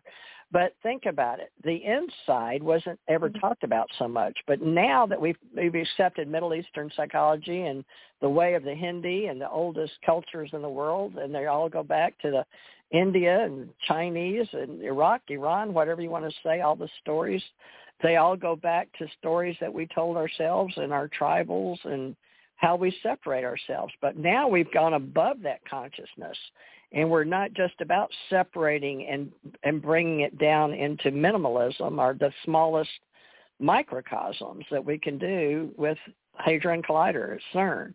Now it's all about how far can we go out to Moon and Mars and further and farther. And why was all that put out there? Why is all that out there? And why are we not out there more, and maybe there are. Now they know there's planets like the Earth. Well, they know there's people. what we're going to discover. It's just, it's just like they those episodes of Star Trek where they time travel back and they ran into somebody in the '60s and they go, "Well, wait!" They, they accidentally get um, pulled on to the ship and then they go, "Well, here there's this other reality and it is out there." And I think we're about to experience that level of consciousness and uh, and then where will you go when you can travel the stars and and where will you be you know when it, when the whole universe is available to you but that can happen eh, eh, eh, anywhere and, and when you do the exploration where would you be if you could be anywhere in the universe well i'm here now right so this is where i chose to be so you become aware that you've always been the chooser and you choose to be here you choose to be on the radio and you choose to be talking to everybody who's listening and teresa and you know, having this uh, conversation. You are the chooser, and you always have been, and always will be. But I think we need to wrap this up because first we're running is out of time. Is that a God-given right? Free will is that uh, a God-given right? God-given the right to do. We we are God, and we've given ourselves the right to do uh, what we want to. Although but I practice a hymn to do no harm. Harming so, other, you don't do it. But how do we go through life and not harm somebody? Because we're we're doing it's it's like a big existential crisis. You know, we we eat things, right? So we're in this body that needs to have consume something, and so uh, the very nature of existing, uh, walking this planet on some level, we're harming, uh, you know, um, animals, plants, fish, whatever, the soil, and we have a big, huge carbon footprint. So Oh, maybe it's all perfect in the divine plan. Oh, and uh, some of we need to surrender and accept. I don't know. It's a big catch twenty two. I every day I, I, I can I can my mind thinking about it. Go ahead, your turn.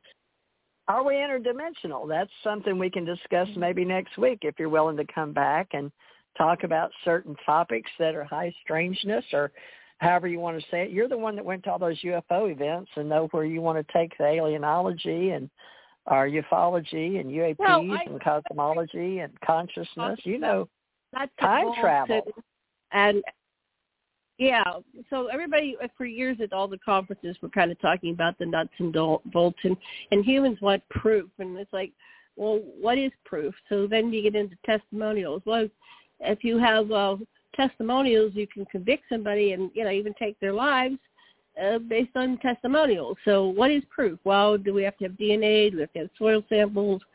What is proof? Uh, I think there's no way to prove anything really because uh, in, in some way everything can be manipulated and changed, especially if it involves computers because there's a programmer that can go and put the dot in a different place, right, and change numbers and change reality. So um, the end of the day, the answer is love, and you got to be a good person. Uh, what is a good person? Well, I don't know. I guess we judge ourselves at the end of that rainbow. But uh yeah, well, we're I'd saying we're in service we'll to others. Hmm. I, I think. Say that again. I you you think I think therefore I feel I think therefore I am. So our philosophy in life is there is more to life than what we see, feel, taste, touch, think, sense emotionally. And the entertainment that we provide may be all there is to those above in the higher levels that say they've always been there watching us. And there's a lot of things that I've experienced I'd like to share with others that I never been brave enough as a soul to share. But I feel like I've almost wasted a lot of my time by not sharing and it's time now there's enough people out there and we prayed for that and we put that out there back in 87 97 2007 with uh Roswell UFO Museum and having gatherings and there's been people out there uh Wendell Stevens and uh Bob Brown were the first, I think. I don't know, Janet, who the yeah, history of the UFOs. From out of the UFO closet. I mean, uh, we we can never determine what's real, what's fiction, what's science fiction, what's imagined. I mean, people that that talk about the um secret space program, they they say that oh, the military or aliens, they can implant uh, thoughts and ideas in your mind. There are people that are cloned. They wake up and they have a whole history and plans of who they are. I mean, when you get to that level, it's so mind-boggling. Fort Meade. How do you know uh, that's real? But what I well, can do is the experiences that, yes, that I have. Could. They can. Who knows? Yes. Uh, we we can all be a bunch of clones. We can all you be can be a Russian overnight. I can we're, come up with that Russian Cylons. you watch Battlestar Galactica, the the second one. They're they're going, oh, I'm a Cylon. No, you're a Cylon, and, and it was so shocking when the person who thought they were human and they bled, and they could have baby. I mean, they, they, how do we know what is AI? Maybe we're all AI. Maybe everything's artificial. Maybe everything's real. You know, it's a spurious dichotomy. What is real? What is fake? I mean, order and it's chaos. made out of material. Order yes, chaos. order and chaos so, um, in the cosmos. We have both, and we have to have friction well, to grow. Tell uh, aspects of our story um, because uh, I think it is tied. Uh, TJ and I are writing our books. Uh, this is our copyright, you know, documenting Portal here. Stargate. Uh, please don't steal Portal Stargate.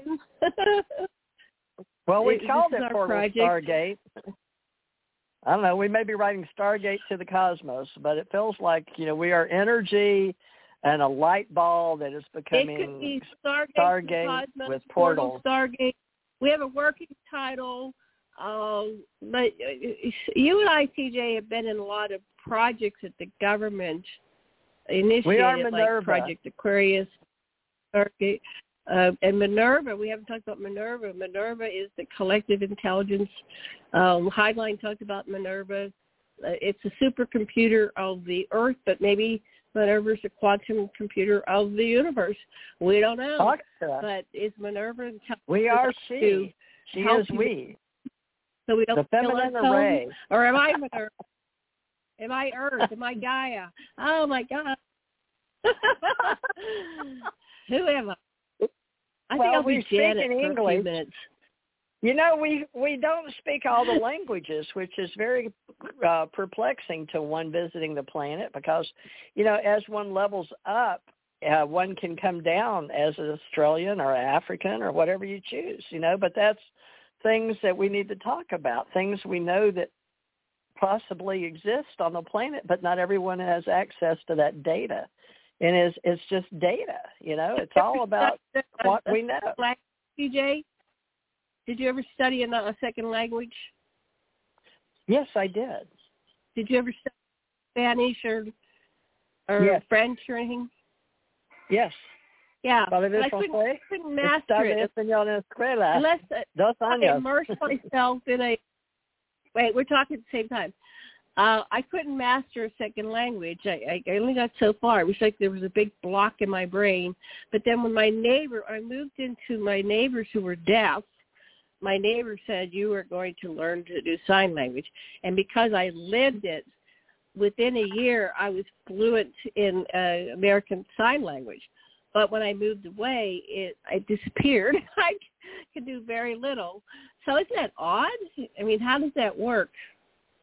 Well, I doesn't learned work. as an adult, and then but it was uh, so, in the military. You have to know certain languages. They call it working language. In France, when I went to Canada and Germany, uh, in Lisbon and Spanish, but it was Portuguese. And then I, fortunately, I took an interpreter with me. But when you travel, and when I went to Japan, I had to learn a little, you know, konnichiwa. but you know, very little Japanese. I was only there for uh, weapons training. Uh, that was strange. But I had an earthquake while I was in Japan, Yokosuka. but uh, you know, all the travels I've had uh, lent itself to learning what they call a working knowledge. You can order food, you can exchange money, you know that's about it that you don't really need a lot because you can just point. You know thanks to japan you can just point to food. You know i think we're learning that in america now probably stole it from the japanese. I don't know. It used to be made in japan and it was made in the philippines and made in india and made in pakistan made in china you know but we got to get back to made in usa too. We seem to have forgotten the made in usa products so there's tangible and intangible folks goods and services. And we are here as two older women sharing our knowledge. you used to go to the local uh food market and you know buy food grown locally here, fresh today, yeah. pick today, fish today, and and so maybe we need to get back into that a little bit more. But uh, you know, we, we're going to have a food crisis here soon because oh of uh, war. Not if we don't wars. believe wars it. are not good. Fear but, is control. Not if we don't believe it. Fear is right, control. We have more than enough on this level, planet. Always have, always will. We need to get along with each other because we, we're in a cooperative. We get further, and we, for some reason, humanity embraces the concept of getting along, expanding civilization, and then getting mad at each other and fighting. And that's that's a major problem because it's not sustainable.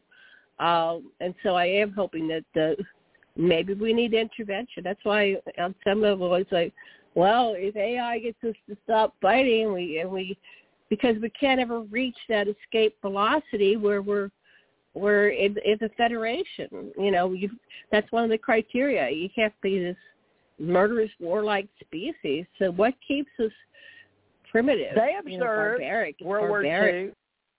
I was taught they were there observing. Uh, I don't remember me being Yeah. there in World War II, but I guess I was on some level. So maybe we all were there. So maybe we're just reinventing ourselves, Right. and maybe the babies we make are just us coming back over and over again. That's a theory now.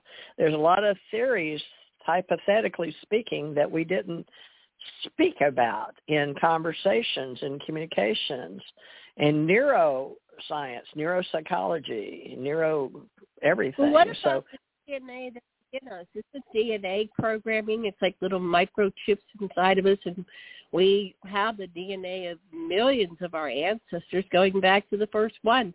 So in some way, we're all related to each other over and over again, six degrees of separation, and we have um, we have all the DNA in each and every one of us. So because I in, in ancestry you go back to a point where you find a, that you're related to uh, the same people over and over and over and over again. We're very incestuous species, especially when you have like um the British population, for example, that uh, you know that was their gene pool, and they just kept mating and mating and mating. And, you know, they didn't travel much further than you know because it was a horse and buggy. You could only go so far, and there was only so many um variations uh, in which to mix up your DNA, right? So, uh, so we have all Have this you seen a DNA within us. I had experience, Janet. I Pardon? don't think I told you about one of my uh, YouTubes. I have little short YouTubes. They're just shorts, folks, five, eight minutes, ten minutes.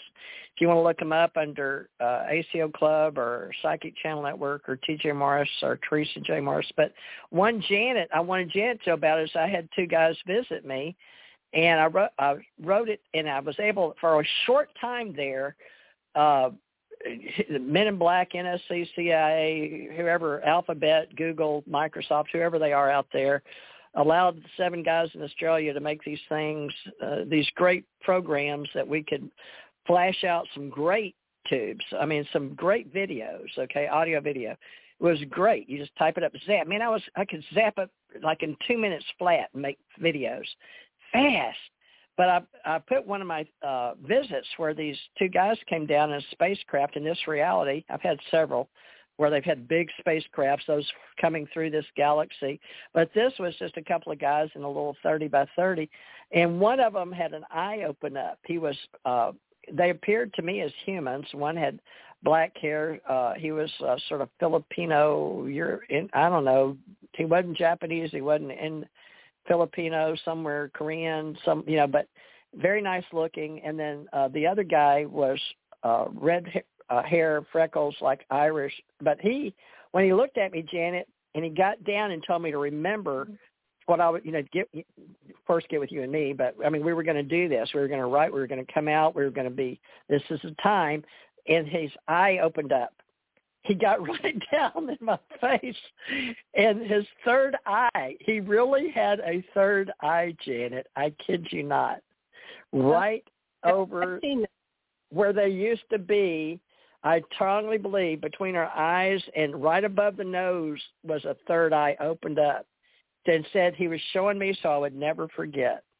So because I was wow. in this place of denial, I guess, of not believing these extraterrestrials coming and going in my life. But, you know, also, Janet, when I was working with, you know, Tom on the spacecraft, and then we'd go to the 30, 30 we called GUS, Galaxy Universal Shuttle, and uh, you can compare me with Tompkins and my husband, which Janet's doing, because Tom could write these. Uh, I make Janet photographs to put in our book, but uh, these ships that compared to Tompkins, which I didn't know because I'd never seen Tompkins' book, but somebody on a YouTube or something at one of Bob Brown's or some Mutual UFO Network or one of those Janet goes to. I never went to any of them. I wasn't allowed. I was a real investigator.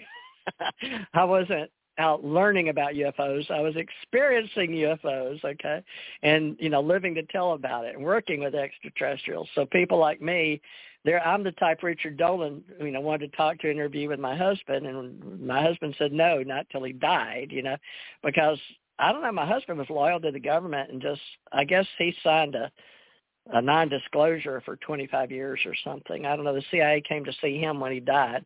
But apparently these women that are going out 32 years, and I'm seeing them saying they were CIA analyst and all that, but I was a gumshoe. I was in the field we worked in theaters, you know, European theater, Africa, here, you know, but we weren't allowed to work in America. So of course I was an independent contractor, but I was never a journalist. And after got with my husband, I became a journalist, you know, and I wrote for newspapers and stuff. But Janet's helping me with the radio as of 10 years. This is our 10th anniversary this month for oral archived reports in ufology, alienology, cosmology, phenomenology. And Janet's been my friend in the Ascension Center organization, and she has the Ascension Center network. She has the oldest blog, and uh, we have brands, and we help each other in cyberspace culture we're building. And we're asking everybody to help us because that is another reality out there. In between Akashic Field and in between this three-dimensional reality we still have for our, you know, senses, and we've added the sixth sense and the seventh sense. And Janet, I'd like to invite you to look at one of my scores of talking about these extraterrestrials is you and I are like the seventh level, they said, where Janet and I have not only been five, like with Dr. Salla or with Dr. Uh, Steven Greer, which was always a program that was set up after J. Allen Hynek, and uh, he set up a classification system. But we've accepted in alienology right. mm-hmm. those that have direct, indirect in dreams, in subconscious and lucid dreams.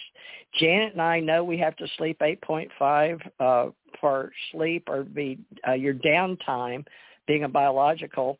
But when we go off, a lot of times we don't get that full 8.5 because we're actually working at another level Janet, can you explain that level of consciousness? Because that is part of consciousness.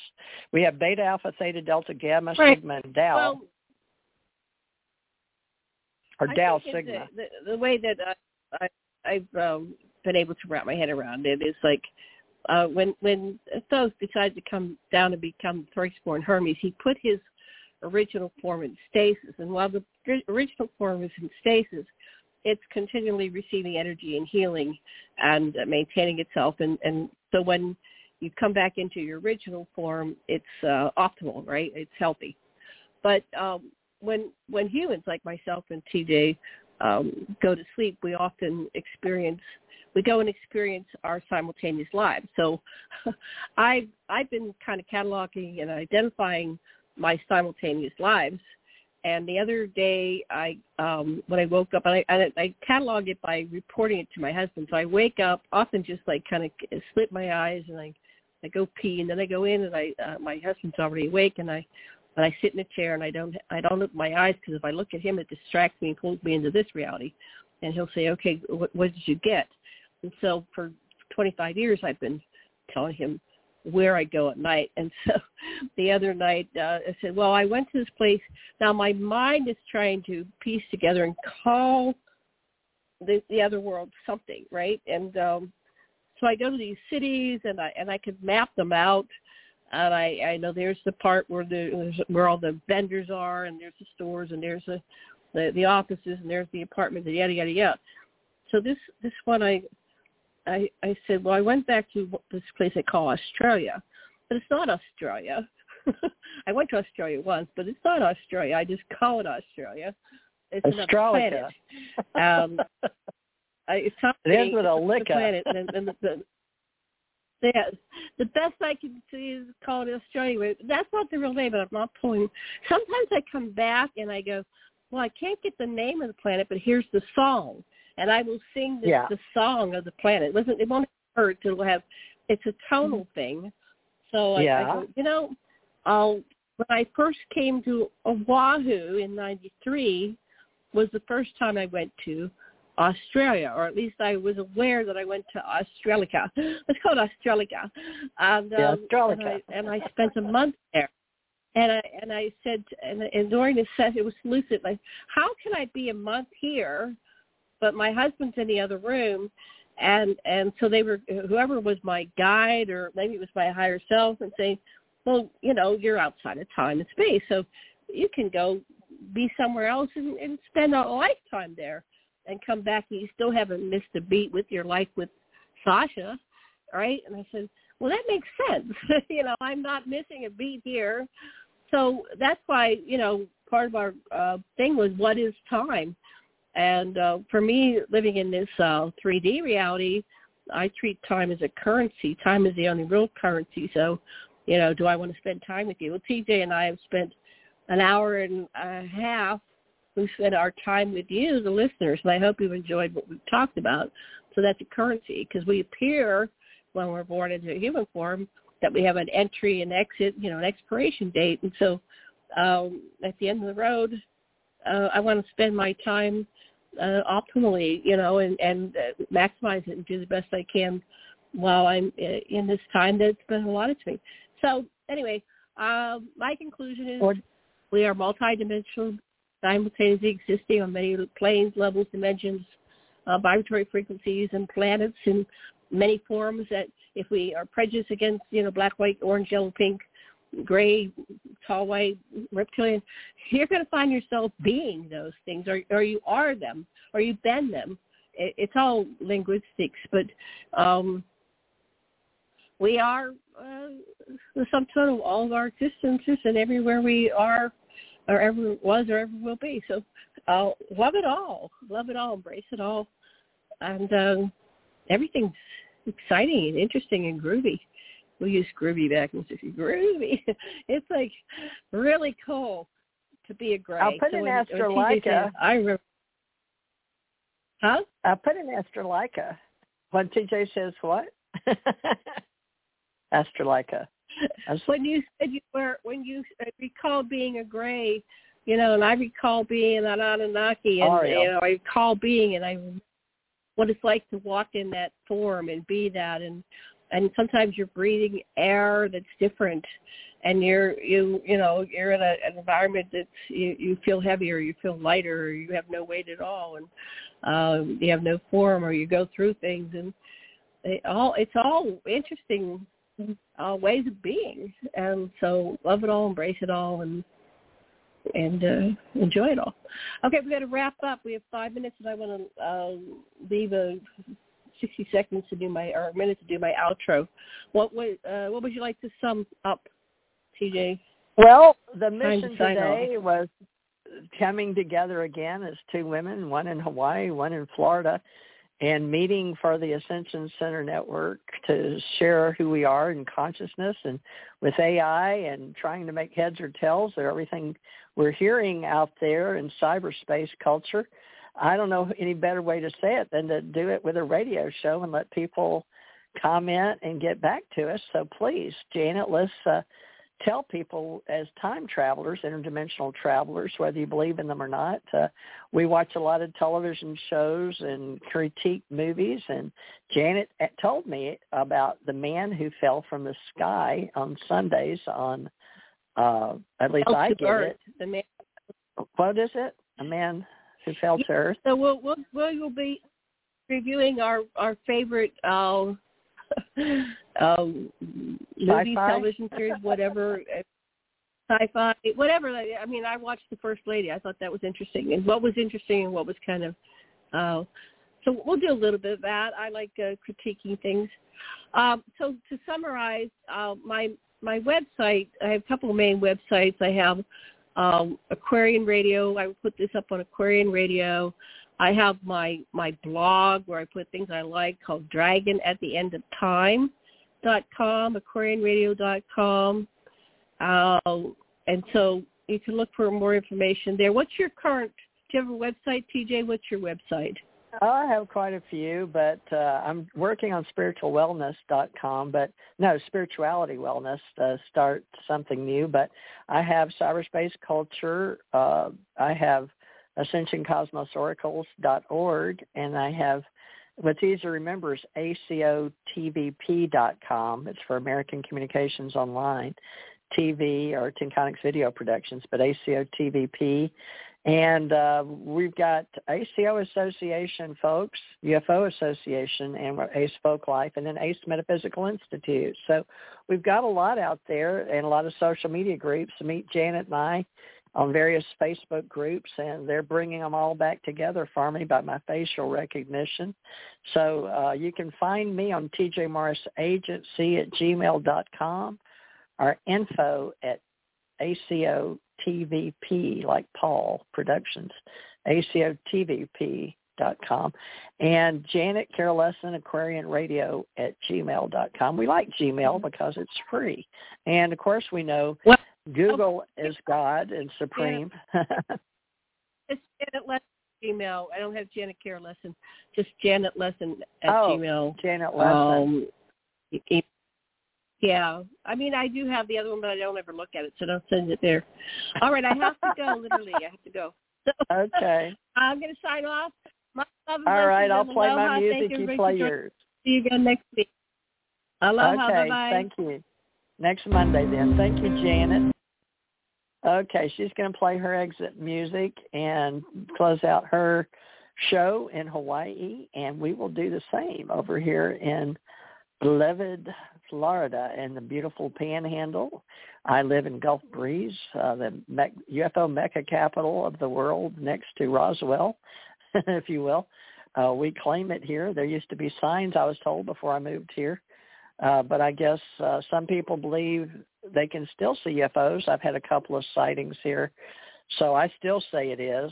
Uh, I can tell the difference. They don't have red and green lights on them, and they're big white lights, and they speed through, or they move slow, and they're not blimps. And I've seen two of them with my children. And uh, then my daughter took one of 2008 and sent me. I've got a picture on one of the back of my books, and in some UFO uh, YouTubes of things that we share in our world that is our reality and believe me, we put up with a lot of scorn, uh, even though for years I didn't have to because I wasn't a ufologist. I wasn't an alienologist. I wasn't uh, doing anything in phenomenology or working on the paranormal desk. But I adopted that once I got out 2017 officially, and now I'm just doing my hobby thing and uh, doing journalism work and writing and doing uh, developing and uh, computers and having fun, looking at how we're changing the reality in cyberspace culture. So if you'd like to join me, it's Cyberspace Culture, and uh, Facebook is UFOSecretspace.com, and uh, TJ Morris ET Radio, and lots of other places. For my key uh, trademark is TJ Morris, and my service mark ACIR. My name is Teresa Jeanette Thurmond Morris. I married Thomas Ray Morris, who is now deceased.